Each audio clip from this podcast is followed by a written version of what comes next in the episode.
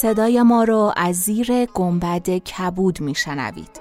گنبد کبود جایی است برای گم شدن میان کلمه هایی به قدمت حافظه جهان.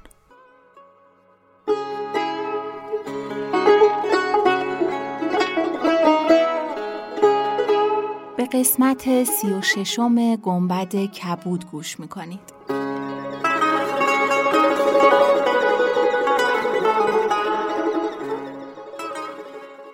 برانیم تا بسازیم. نه از جنس سوختن و ساختن. برانیم تا بنا کنیم. خشت روی خشت بگذاریم.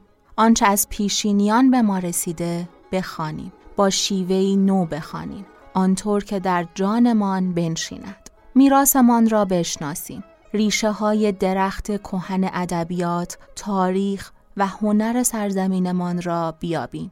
بدون آگاهی چطور می‌توان از چیزی هر قدر ارزنده پاسداری کرد ما برانیم تا با یاری ادبیات و کلمات با یاری هنر و تاریخ به آگاهی برسیم باور داریم آگاهی نجات بخش است آگاهی دریچه نور است که مسیر را برایمان روشن و هموار می کند. ما برانیم تا چراغی بیافروزیم زیر گنبد کبود.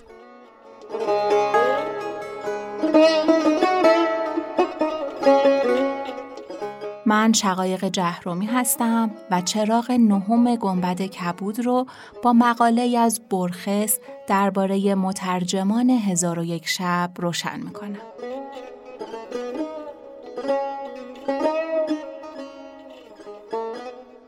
این مقاله رو عبدالله کوسری ترجمه کرده و در کتاب ماه هنر چاپ شده. فروردین و اردیبهشت 1384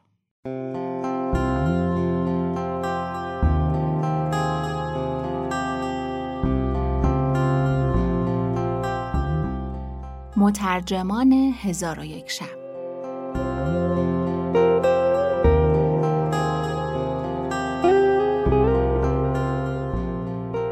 در سال 1872 در قصری با مجسمه های نم کشیده و تسهیلات بهداشتی نامناسب واقع در تریست مردی موقر که زخم آفریقایی صورتش حکایت ها برای گفتن داشت کار سوتورگ ترجمه کتاب الف لیله و لیله را که در نزد رومی ها به هزار و یک شب شهرت دارد آغاز کرد.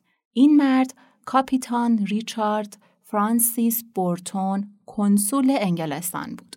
یکی از اهداف ناگفته این ترجمه از میان برداشتن مردی دیگر با همان صورت آفتاب خورده و ریش سیاه عربوار بود که در همان ایام در انگلستان سرگرم تعلیف فرهنگی بود و خود پیش از آن که به دست برتون نابود شود درگذشت. این مرد محترم ادوارد لین شرقشناس و مترجم روایتی بسیار دقیق از هزار و یک شب بود که جای روایت گالان را گرفته بود. لین برای مقابله با گالان دست به ترجمه زده بود و بورتون در مقابله با لین ترجمه می کرد. پس برای دریافت کار بورتون باید این سلاله متخاسم را بشناسیم. از آغازگر آغاز می کنم. بنابر آنچه می‌دانیم ژان آنتوان گالان فرانسوی عربیدانی بود که با مجموعه گزیده ای از سکه و رساله‌ای درباره رواج قهوه نسخه ای از هزار و یک شب به زبان عربی و علاوه بر اینها زنی مارونی که حافظش دست کمی از شهرزاد نداشت از استانبول به اروپا برگشت. می‌گویند نام آن مشاور ناشناخته که امیدوارم هرگز فراموشش نکنم حنا بود. ما بسیاری از داستانهای عمده این مجموعه را که در نسخه اصلی وجود ندارد مدیون این مشاور خوشحافظه هستیم. از آن جمله داستان علاءالدین، چهل دزد، ملکزاد احمد و پریبانو، داستان ابوالحسن، داستان خواب و بیدار و ماجراهای شبانه خلیفه هارون رشید، و داستان دو خواهر که به خواهر کوچکتر حسادت می کردند. همین عنوانها کافی است تا روشن کند که گالان متنی جامع را فراهم آورد و داستانهایی را در این مجموعه گنجاند که مترجمان بعدی یعنی دشمنان او جرأت حذف آنها را نداشتند. واقعیتی دیگر نیز هست که جای انکار ندارد.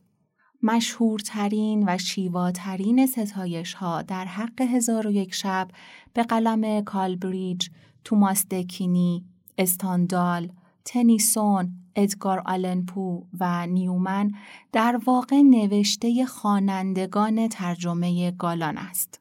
امروز دویست سال از آن زمان میگذرد و ده ترجمه دیگر نیز در دست داریم اما هنوز مردم اروپا یا آمریکا هرگاه به هزار و یک شب فکر می کنند همان ترجمه اول را در ذهن دارند. صفت اسپانیایی میلیوناناتسکو هزار و یک شبی، هزار و یک شبوار هیچ ربطی به هرز گویی های فازلانه برتون و ماردروس ندارد و صرفاً به همان جواهرات و جادو جنبل های گالان مربوط می شود. ترجمه گالان را اگر واژه به واژه بنگریم کم مایه ترین این ترجمه ها و ضعیف ترین آنها و همچنین وفاداریش به متن اصلی کمتر از همه آنهاست اما بیشتر از همه آنها خوانده شده است. آنان که به این متن خو می کنند از شادمانی و شگفتی بسیار نصیب می برند. رنگ و بوی شرقی آن که امروز در چشم ما چیزی پیش پا افتاده می نماید برای آقایانی که انفیه می کشیدند و نمایشنامه های پنج پردهی می نوشتند حیرت آور بود. دوازده مجلد نفیس از 1707 تا 1717 منتشر شد. دوازده مجلدی که خواننده های بیشماری یافت و به زبانهای گوناگون از جمله هندی و عربی ترجمه شده بود. ما خوانندگان دیر رسیده این متن در قرن بیستم تنها رایحه دلازار قرن هجدهم را از آن میشنویم و نه آن عطر پریده مشرق زمینی را که دویست سال پیش مایه تازگی و شکوه آن می‌شد. هیچ کس خاصه گالان را نباید برای این گسست ملامت کرد. تغییرات زبان گاه به زیان او عمل کرده است. دکتر وایل در پیش گفتاری بر ترجمه آلمانی هزار و یک شب می نویسد که در متن ناموجه گالان بازرگانان هرگاه به سفر می روند جامدانی پر از خورما با خود بر می دارند. می توان گفت که در سال 1710 صرف اشاره به خورما کافی بود تا جایی برای تصویر جامدان نماند. اما این بحث اصولا ضروری نیست چون جامدان در واقع یکی از انواع خورجین بوده است. اعتراضاتی دیگر نیز در میان بوده است. آن رژید در ستایش نامه آشفته و نابسامان درباره هزار و یک شب در 1921 سخت به لاقیدی و سهلنگاری های آنتوان گالان خورده می گیرد و در عین حال با سراحتی فراتر از آنچه بدان شهرت داشت این تصور را که ترجمه ماردروس دقیق و وفادار است نفی می کند. زیرا ماردروس در قیاس با گالان بسیار سهلنگارتر است و وفاداریش به متن اصلی کمتر. ملاحظات گالان زاییده ادب و ظرافت گفتار است نه اخلاقیات من چند سطری از نسخه سوم شبها را نقل می کنم.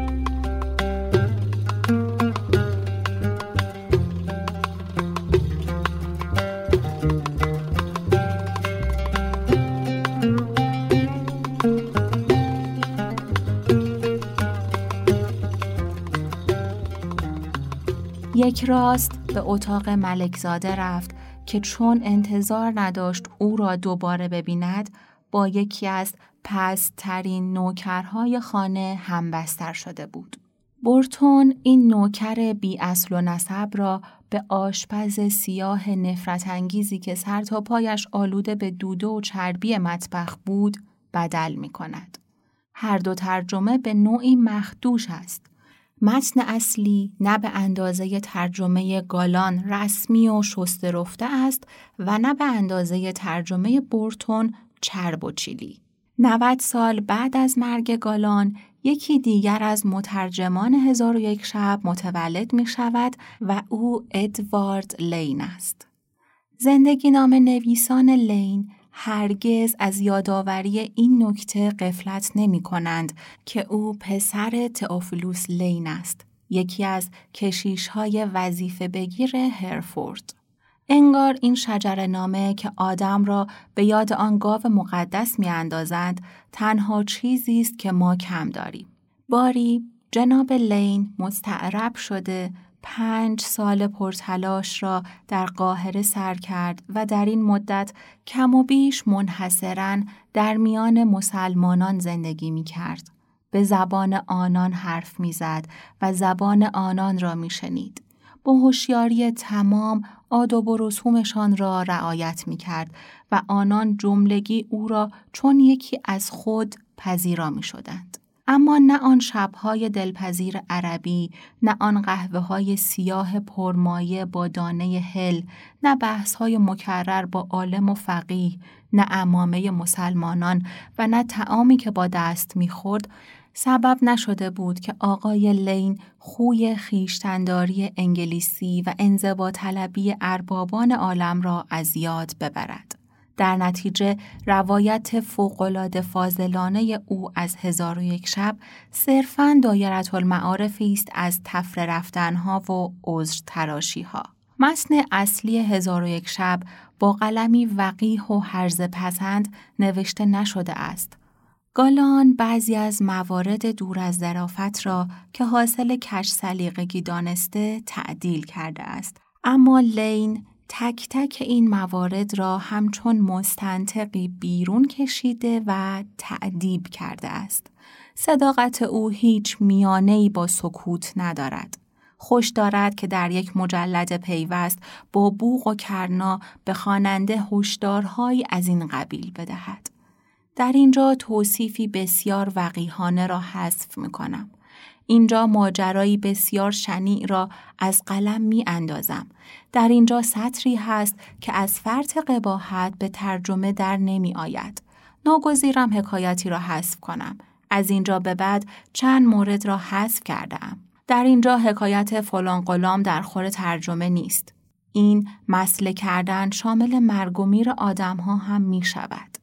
بعضی داستانها حذف شده اند از آن روی که اصلاح آنها به ناچار همه چیز را به هم می ریزد. این شیوه مسئولانه به نظر من چندان غیر منطقی نمی آید. چیزی که ناروا می دانم دوز و کلک های تنزه طلبانه است. لین استاد بی بدیل این دوز و کلک هاست و مرشد مسلم محافظ کاری نامعقول هالیوود. در یادداشت هایی که تهیه کرده ام دو نمونه گویا وجود دارد.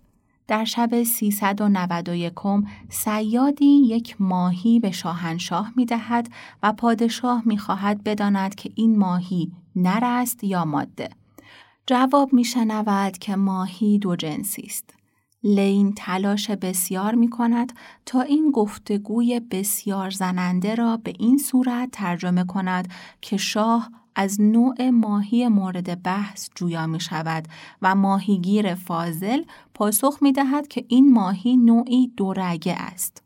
داستان شب دویست و هفدهم از پادشاهی می گوید که دو همسر داشت و یک شب با همسر اول و شب بعد با همسر دوم می خفت و بدین ترتیب جملگی خوب و خوش بودند.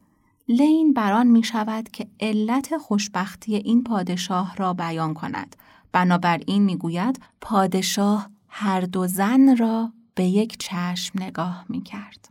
یکی از دلایل این تغییرات این است که او می‌خواست ترجمه اش در سالن‌های میهمانخانه که کانون کتابخانی های آرامش بخش و گفتگوهای پرهیزگارانه بود نقل مجلس بشود. کمترین اشاره به مسائل جسمانی کافی است تا لین به تب و تاب بیفتد که امانت و صداقت را فراموش کند. او جز این عیبی ندارد. آنگاه که این وسوسه ها گریبانش را نگرفته، درستی و امانت متن او ستایش انگیز است. وی در این ترجمه هدف خاصی ندارد و این از امتیازات اوست. در پی آن نیست که مثل کاپیتان بورتون رنگ و بوی بدویت را از هزار و یک شب بزداید یا این ویژگی را فراموش کند و از شدت آن بکاهد و مثل گالان اعراب را چنان شهری کند که به آسانی در محیط پاریس جا بیفتند. لین بسیار میکوشد تا جانشین خلفی برای هاگار باشد. گالان کاملا به ظرائف و دقایق عربی بی بود. لین تفسیر خود را از هر کلمه بحثانگیز توجیه می کرد. گالان یک سر دست نوشته نامرئی و آن مارونی مرده را شاهد خود می آورد. لین از نشرهای مختلف با ذکر شماره صفحات یاد می کند. گالان خودش را برای پانوشت دادن به زحمت نمی انداخت. لین انبوه به هم ریخته ای از توضیحات گرد می آورد که وقتی سامان گرفت بدل به یک مجلد جداگانه شد. قاعده ای که این پیشگام واقعی وضع می کند متفاوت بودن است و بدین منظور کافی است تا از خلاصه کردن متن بپرهیزد.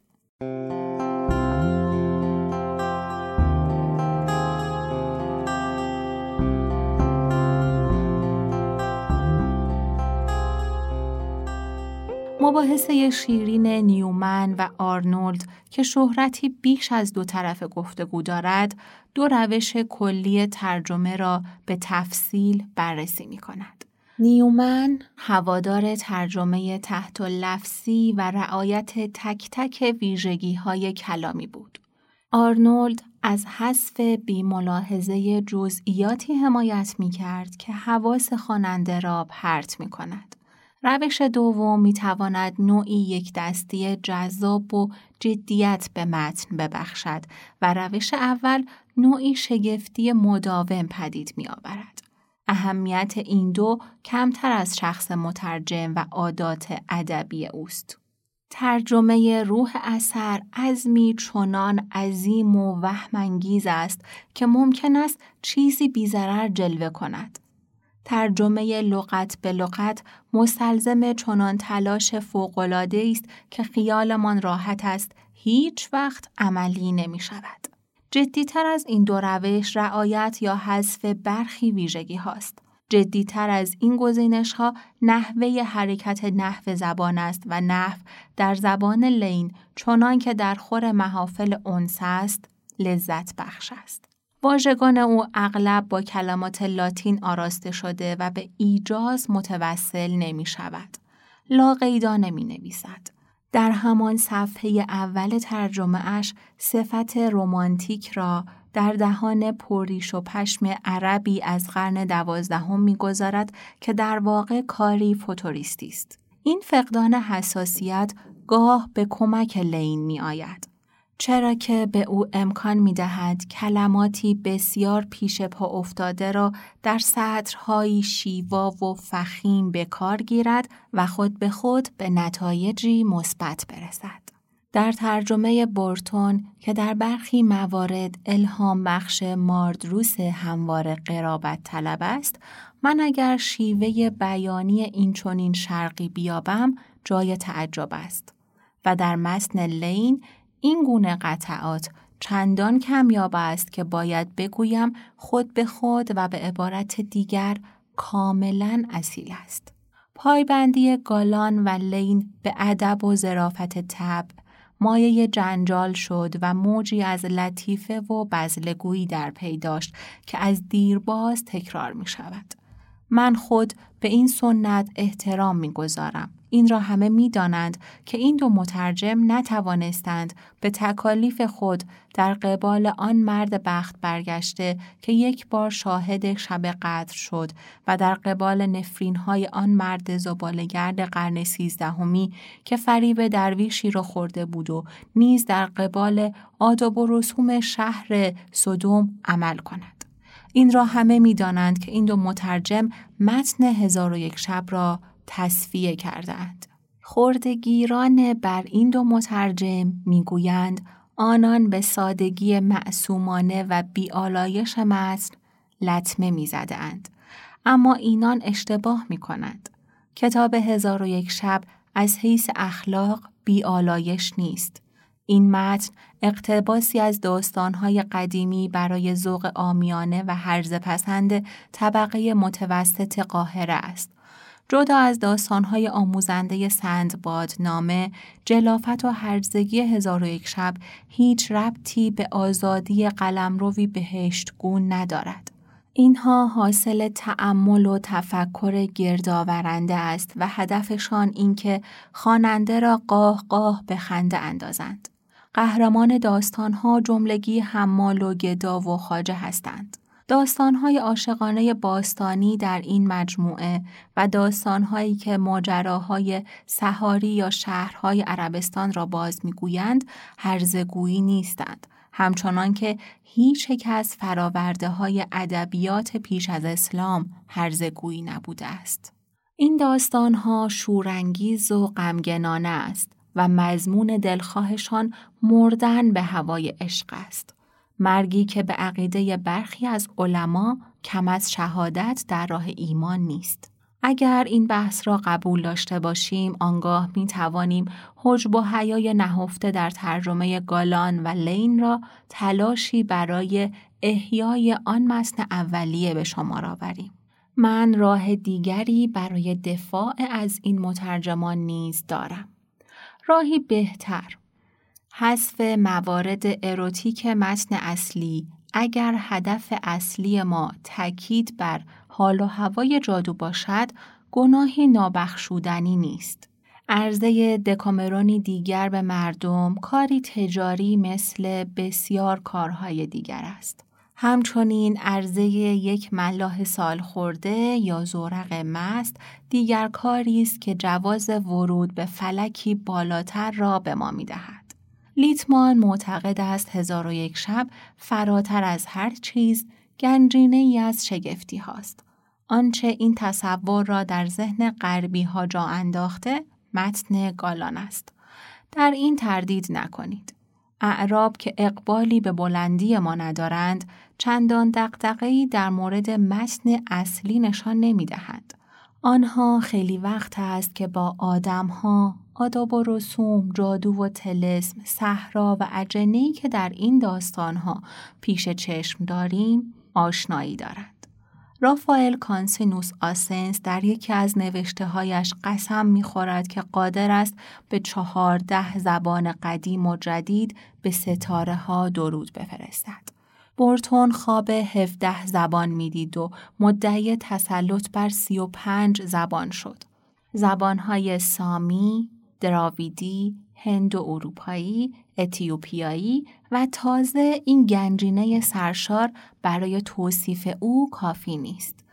این فقط یکی از خصوصیات اوست که با صفات دیگرش جور در می آید و آن صفات دیگر هم به همین اندازه خارق العاده است.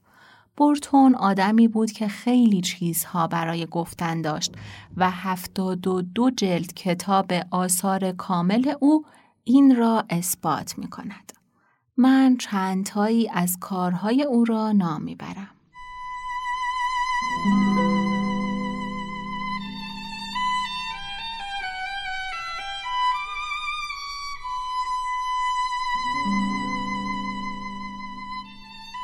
گوا و کوه آبی. روش کامل جنگ با سرنیزه. خاطرات شخصی زیارت مدینه و مکه. شهر قدیسان. مناطق کوهستانی برزیل. نامه هایی از آوردگاه پاراگوه کتاب شمشیر. و گلستان شیخ نفزاوی که لیدی بورتون آن را به آتش سپرد.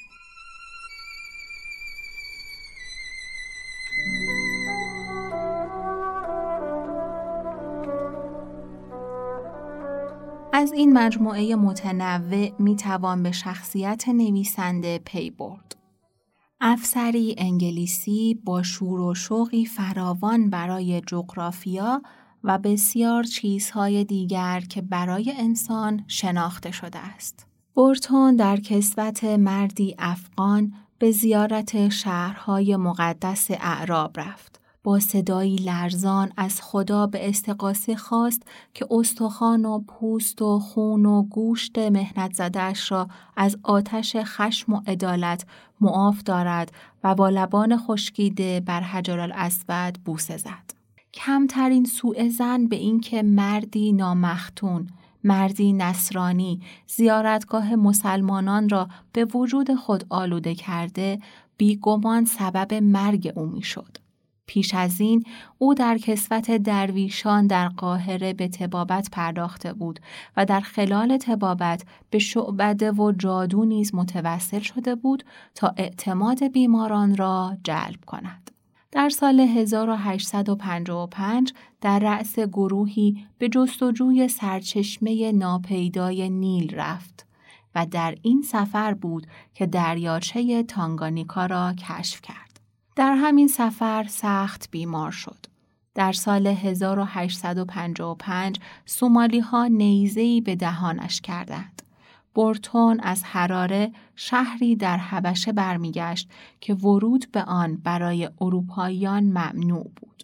نه سال بعد او در رساله‌ای مهمان نوازی هولناک آدمخواران داهومی را به قلم آورد.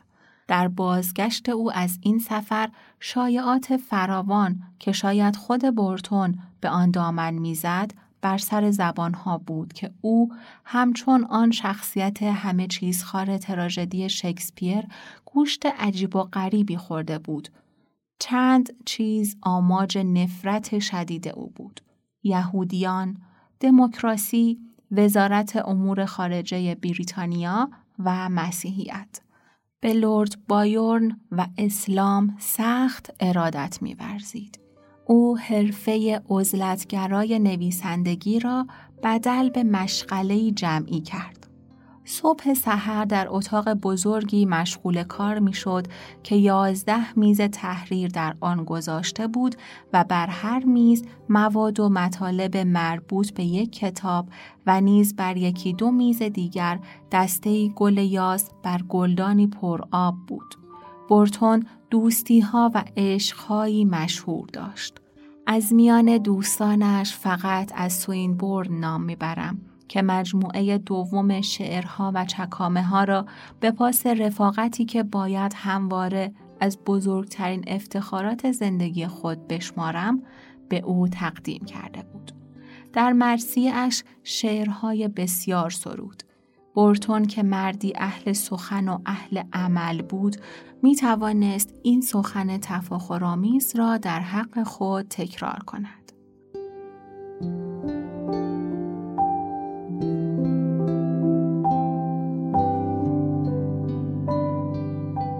اسب و صحرا و شب مرا می شناسند و میهمان و شمشیر و کاغذ و قلم. توجه دارید که من قصد ندارم از شخصیت های گوناگون برتون که از یک سو آدمی خالی غیر حرفه‌ای بود و از سوی دیگر آدمی که خواب چند زبانه شدن می‌دید آن شخصیت هایی را که به راستی افسانه است انکار کنم. دلیل من روشن است. برتون افسانه‌ای برتون مترجم هزار و یک شب است. من گاه به این فکر میافتم که تفاوت جدی میان شعر و نصر به انتظارات متفاوت خواننده مربوط می شود.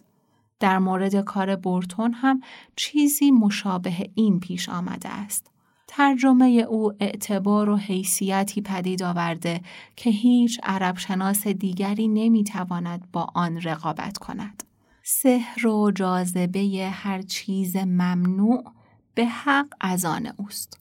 این ترجمه فقط یک چاپ داشت. آن هم در هزار نسخه برای هزار مشترک کلوپ بورتون و با این تعهد رسمی که دیگر تجدید چاپ نخواهد شد. چاپ مجدد لئونارد سی استیمز بعضی تکه ها را که در کمال بیسلیقگی است و حذف آنها مایه تأسف هیچ کس نخواهد بود از متن بورتون حذف کرده. گزیده ای که بنت صرف منتشر کرد و مدعی بود که چیزی را خلاصه نکرده از همین متن تطهیر شده انتخاب شده بود.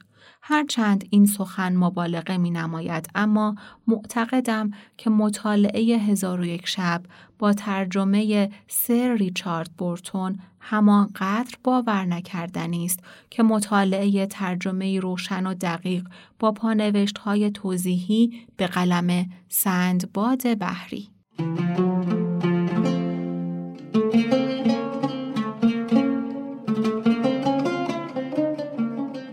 مشکلاتی که بورتون برطرف کرد بیشمار است اما می توان آنها را در سه شکل خلاصه کرد.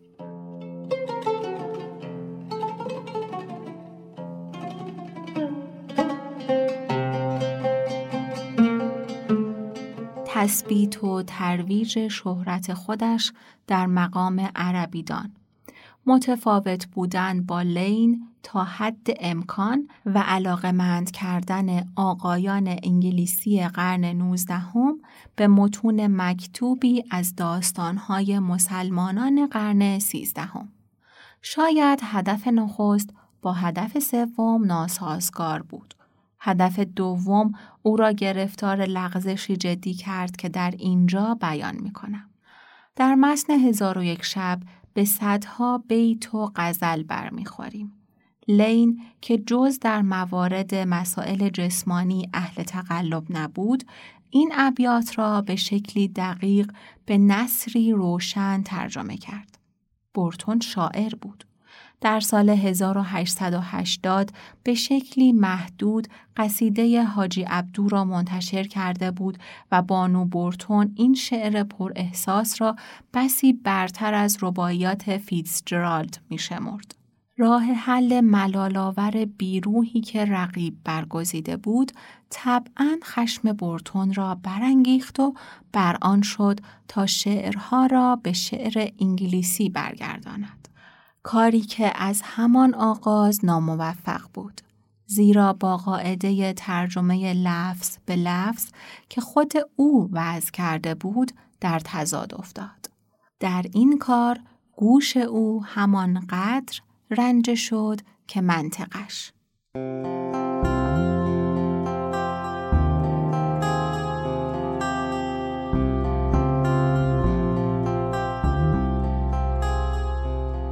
پیش از این به تفاوت اساسی میان مخاطبان متن اصلی و مشترکان کلوب بورتون اشاره کردم. گروه اول مردمی آمی و دوستدار اقراق بودند. آدمهایی بی سواد و به هر چیز مربوط به حال بدگمان و پذیرای عجایب گذشته. گروه دوم مردانی محترم از محله وستند لندن بودند. اهل فضل و متفرعن و به دور از قهقهه خنده و حول و حراس. مخاطبان نخست از اینکه نهنگ با شنیدن فریاد آدمی جان باخته لذت می بردند و مخاطبان دوم از اینکه انسانهایی بودند که قدرت مرگبار فریاد آدمی را باور می کردند. عجایب این متن که بی تردید برای مردم کردوفان و بولاق که آنها را حقیقی می پنداشتند بدی و بسنده بود در انگلستان چیزی کهنه و منسوخ می نمود. بورتون برای کشاندن خواننده به دنبال خود به حجم عظیمی از توضیحات درباره شیوه رفتار و رسم و عرف مردان مسلمان متوسل شد و این قلمروی بود که پیشتر به تصرف لین درآمده بود. پوشاک، آداب و رسوم روزانه، شعائر و آداب مذهبی، معماری، اشاره به تاریخ قرآن، بازیها، هنرها، اساتیر، همه اینها را لین در سه مجلد توضیح داده بود. چنان که می‌توان حدس زد عنصر قایب عنصر اروتیک بود بورتون که نخستین نوشته سبکدارش روایتی کاملا شخصی از روسپیخانه های بنگال بود می توانست این جای خالی را پر کند. اما بعضی اشارات و خوش های او خشم معاصران را برانگیخت. مجله ادینبورگ ریویو او را متهم کرد به اینکه نوشتش به درد گندابروها می‌خورد. دایرت المعارف بریتانیکا اعلام کرد که ترجمه ناپیراسته از متن هزار یک شب پذیرفتنی نیست و ترجمه ادوارد لین همچنان برای استفاده جدی بیرقیب است. اما بهتر است بر این نظریه که تحصیب و تطهیر متن را از دیدگاه علمی و آداب معاشرت برتر می شمارد بیش از این درنگ نکنیم. بورتون خود به این دشمنی ها دامن می‌زد. از این گذشته روایت های اندک متفاوت از عشق جسمانی چنان نیست که کل توضیحات و تفسیرهای او را که اغلب رنگ و بوی دایرت المعارفی دارد و برانگیزنده و گاه غیر ضروری نیست هست به خود اختصاص دهد. بدین سان جل ششم که پیش چشم من است شامل 300 پانوشت است که مزامینی از این دست دارد. محکوم کردن زندان و دفاع از تنبیه بدنی و جریمه. نمونه های از احترام مسلمانان به نان. افسانه پرمو بودن پای بلقیس ملکه سبا. برشمردن چهار رنگی که نماد مرگ هستند. نمونه های از ناسپاسی شرقی ها. اشاره به اینکه ملائک اسب ابلغ را میپسندند و اجنه اسب کهر را. اشاراتی به داستانهای رایج درباره شب قدر، انتقادی گزنده درباره دموکراسی، برشمردن نامهای محمد سلام الله، اشاره به قوم امالته، اشاراتی به عورت مسلمانان که در مرد از ناف تا به زانو و در زن از فرق سر تا نوک انگشتان پاست. اشاراتی به کباب باب طبع گاچه های آرژانتین. تشریح طرحی برای جفتگیری بوزینه و زن که حاصل آن نژادی است که پرولتاریای خوبی از آن در می آید. باری آدم پنجاه ساله مخزنی از تنز و تیبت حکایات هرزه و عجیب و غریب در اختیار دارد. بورتون در این یادداشتها خود را از بار این همه خلاص کرده است. اما مسئله اصلی هنوز باقی است. چگونه می‌توان آقایان محترم قرن نوزدهم را با داستانهای عوامانه قرن سیزدهم سرگرم کرد؟ بیمایگی متن هزار و یک شب از حیث سبک بر همه آشکار است. بورتون در جایی از لحن خشک و تاجر معاب نصر نویسان عرب در قیاس با بلاغت و شیرین زبانی ایرانیان سخن می‌گوید. لیتمن نهمین مترجم هزار و یک شب اعتراف می کند که ناچار شده در پنج هزار صفحه که کلمه جز گفت به کار نرفته از کلماتی چون پرسید، درخواست کرد و پاسخ داد استفاده کند. بورتون با اشتیاق بسیار به این گونه افسوده ها تن داده است. مجموعه واژگان او درست به اندازه پانوشتهایش بیمانند است.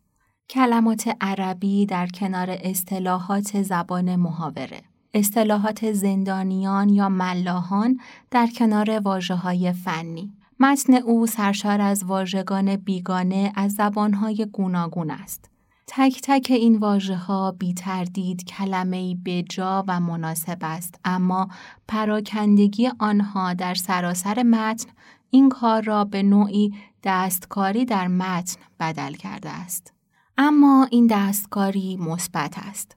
زیرا در بسیاری موارد روند ملالآور متن اصلی را تغییر داده است.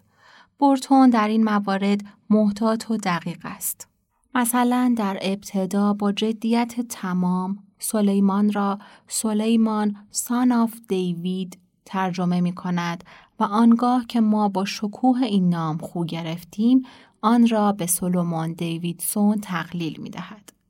همچنین پادشاهی که برای سایر مترجمان شاه سمرقند واقع در ایران است برای او بدل به شاه سمرقند واقع در سرزمین وحشی ها می شود و یا بازرگانی که برای دیگران بد اخلاق است برای او مردی خشماگین می شود. اما ماجرا به اینجا ختم نمی شود و بورتون داستان اولیه را با افسودن دقایقی مفصل باز می نویسد.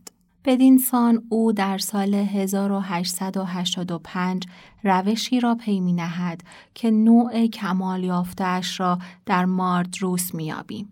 اما انگلیسی ها همیشه ماندگارتر از فرانسوی ها هستند. سبک ناهمگن بورتون در قیاس با سبک ماردروس که انگ زمان خود را خورده کمتر کهنه شده است. ماردروس سرنوشتی پرتناقض دارد. این فضیلت اخلاقی را به او نسبت می دهند که صادق ترین مترجم هزار و یک شب است. یعنی کتابی آمیخته با شور و شهوتی ستودنی که خوانندگان ترجمه های پیشین آن به سبب آدابدانی گالان و وسواس زاهدانه لین مقبون شده بودند. دقت فوقالعاده او که با این عبارات ترجمه دقیق و کامل از متن عربی زیر عنوان اصلی از آن یاد شده در کنار فکر خلاقانه نوشتن کتاب هزار و یک شب ستایش شده است. ماجرای این عنوان آموزنده است. بنابراین پیش از آن که بررسی متن ماردروس را آغاز کنیم اندکی به آن می‌پردازیم.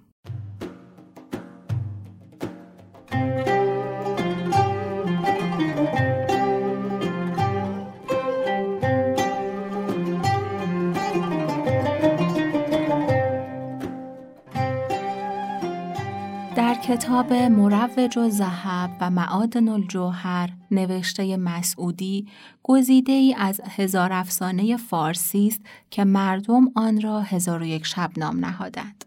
سند دیگری مربوط به قرن دهم به نام الفهرست روایتی از اولین داستان این مجموعه به دست می دهد. یعنی ماجرای پادشاهی که دل شکسته و آزرده قسم می‌خورد هر شب دختری باکره را به نکاح درآورد و صبح دم سر از تن او جدا کند. و چاره اندیشی شهرزاد در این کار که پادشاه را با داستانهایی از عجایب و قرایب سرگرم می کند. چندان که هزار و یک شب می گذرد و شهرزاد فرزند شاه را به دو نشان می دهد.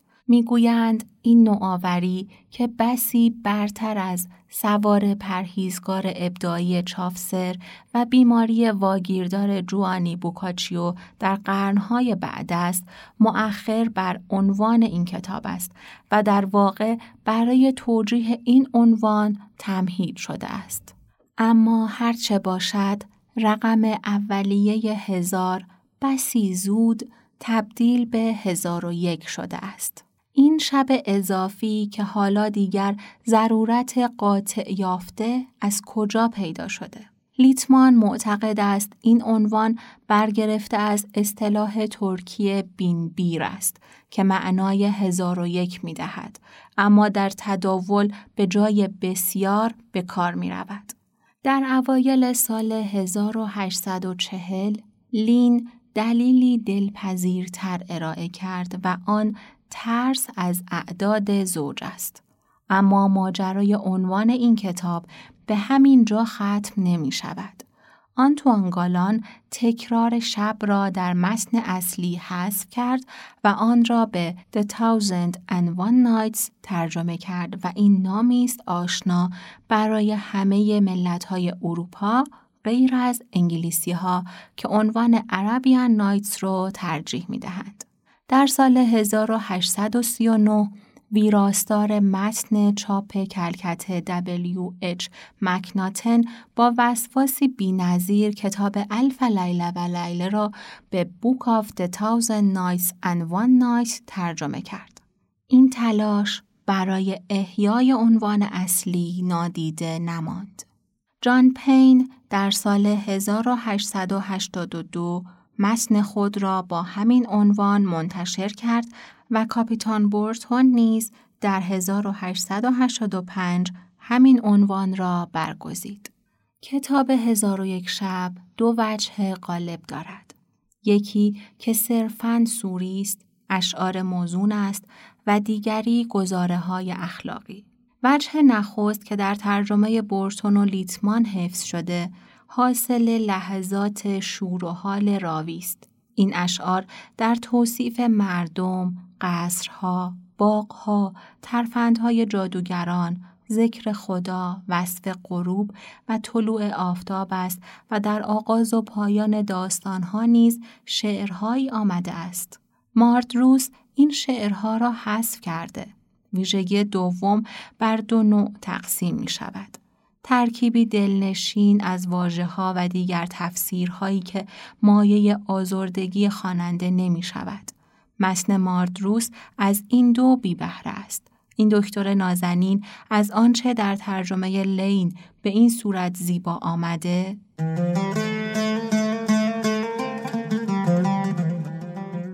در این قصر قبار خاک خبر از پادشاهان می دهد.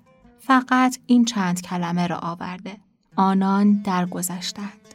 همه ایشان. اعتراف فرشته به اینکه من محبوس عظمت و بازداشته قدرت پروردگارم و در عذاب خواهم بود تا به هنگامی که خدا بخواهد در متن ماردروس به این صورت درآمده من اسیر نیروهایی نامرئی هستم و تا پایان اعثار در بند خواهم بود در متن ماردروس جادو هیچگاه با نیت خیر همراه نیست او نمی‌تواند بی لبخند تمسخر از ماور و طبیعه حرف بزند. برای مثال او قادر نیست این چونین ترجمه کند. روزی از روزها خلیفه عبدالملک خبر خمهایی مسین را شنید که درون آنها دودی سیاه محبوس است که به صورت جن در می آید. خلیفه در شگفت شد و در این واقعیت که همگان از آن باخبرند تردید روادید. پس لازم آمد که از طالب ابن سهل جویا شود. در این تکه که مثل سایر مثالها از داستان شهر مسین است و ماردروس مصر را به برونز تبدیل کرده عبارت همگان از آن باخبرند و تردید کم و بیش نامعقول خلیفه در این واقعیت از افسوده های مترجم است.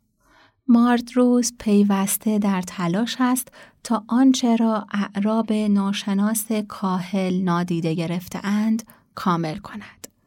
او شگردهایی از هنر مدرن، هرزگویی هایی ظریف، افسوده های فکاهی و کوتاه، جزئیات فراوان و بسیار چیزهای دیگر بر متن می افزاید. این نمونه ای از موارد بسیار است. در شب 573 امیر موسا از نجاران و آهنگران خود می خواهد نردبانی استوار از چوب و آهن بسازند. ماردروس در شب 344 این ماجرای کسل کننده را تغییر می دهد و چنین می افزاید که مردان به جستجوی شاخه های خشک درختان رفتند و شاخه ها را با چاقو و اره بریدند. آن قطعات را با امامه و کمربند و ریسمان شطور و دوال چرمی به هم بستند و سرانجام نردبانی بلند فراهم شد که آن را به حصار تکیه دادند و پای آن را با سنگ از دو طرف محکم کردند. به طور کلی می توانیم بگوییم ماردروس کلمات کتاب را ترجمه نمی کند. صحنه های آن را ترجمه می کند و این آزادی است که مترجمان از آن بهره ندارند اما تصویرگران که مجازند جزئیاتی به کتاب بیافزایند تا حدودی از آن بهرهمندند. من نمی‌دانم آیا این جزئیات شادی بخش است که متن او را شاد و برخوردار از حالا هوایی قصه هایی شخصی کرده یا تلاش فرهنگ های قطور. اما به نظر من متن ماردروس بعد از متن بی همتای برتون که آن نیز متن وفاداری نیست از همه ترجمه های دیگر خواندنی تر است.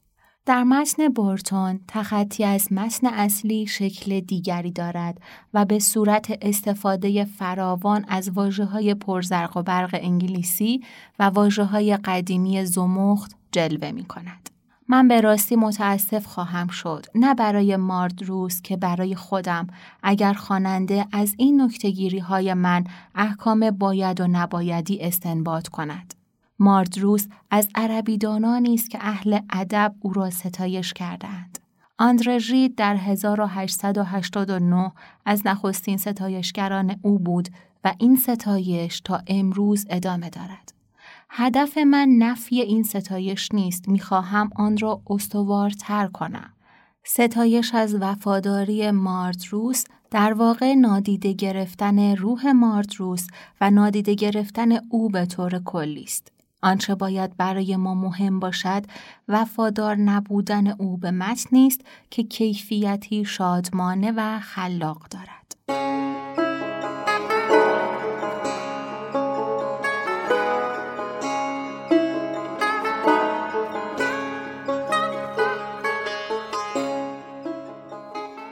چیزی که شنیدید گزیده بود از مقاله برخست به نام مترجمان هزار و یک شب. قصدمون از خوندن این مقاله این بود که هم با قلم برخس آشنا بشیم و هم با شیوه ترجمه مترجمان اروپایی هزار و یک شب. در قسمت های بعدی چراغ از هزار توهای برخس براتون میگیم و تأثیری که هزار و یک شب بر آثار برخس داشته. لطفاً پیگیر ما در شبکه های اجتماعی باشید. اگه که قصه های هزار و یک شب و اپیزودهای چراغ رو دوست دارید لطفاً برای دوستانتون رو هم بفرستید و با معرفی ما به بقیه از ما حمایت کنید. برای حمایت مالی از گنبد کبود می‌تونید از لینک هامی باش که در توضیحات پادکست قرار داده شده استفاده کنید. قدردان همراهیتون هستیم. جمعه ها چشم به راه چراغ باشید. Thank you.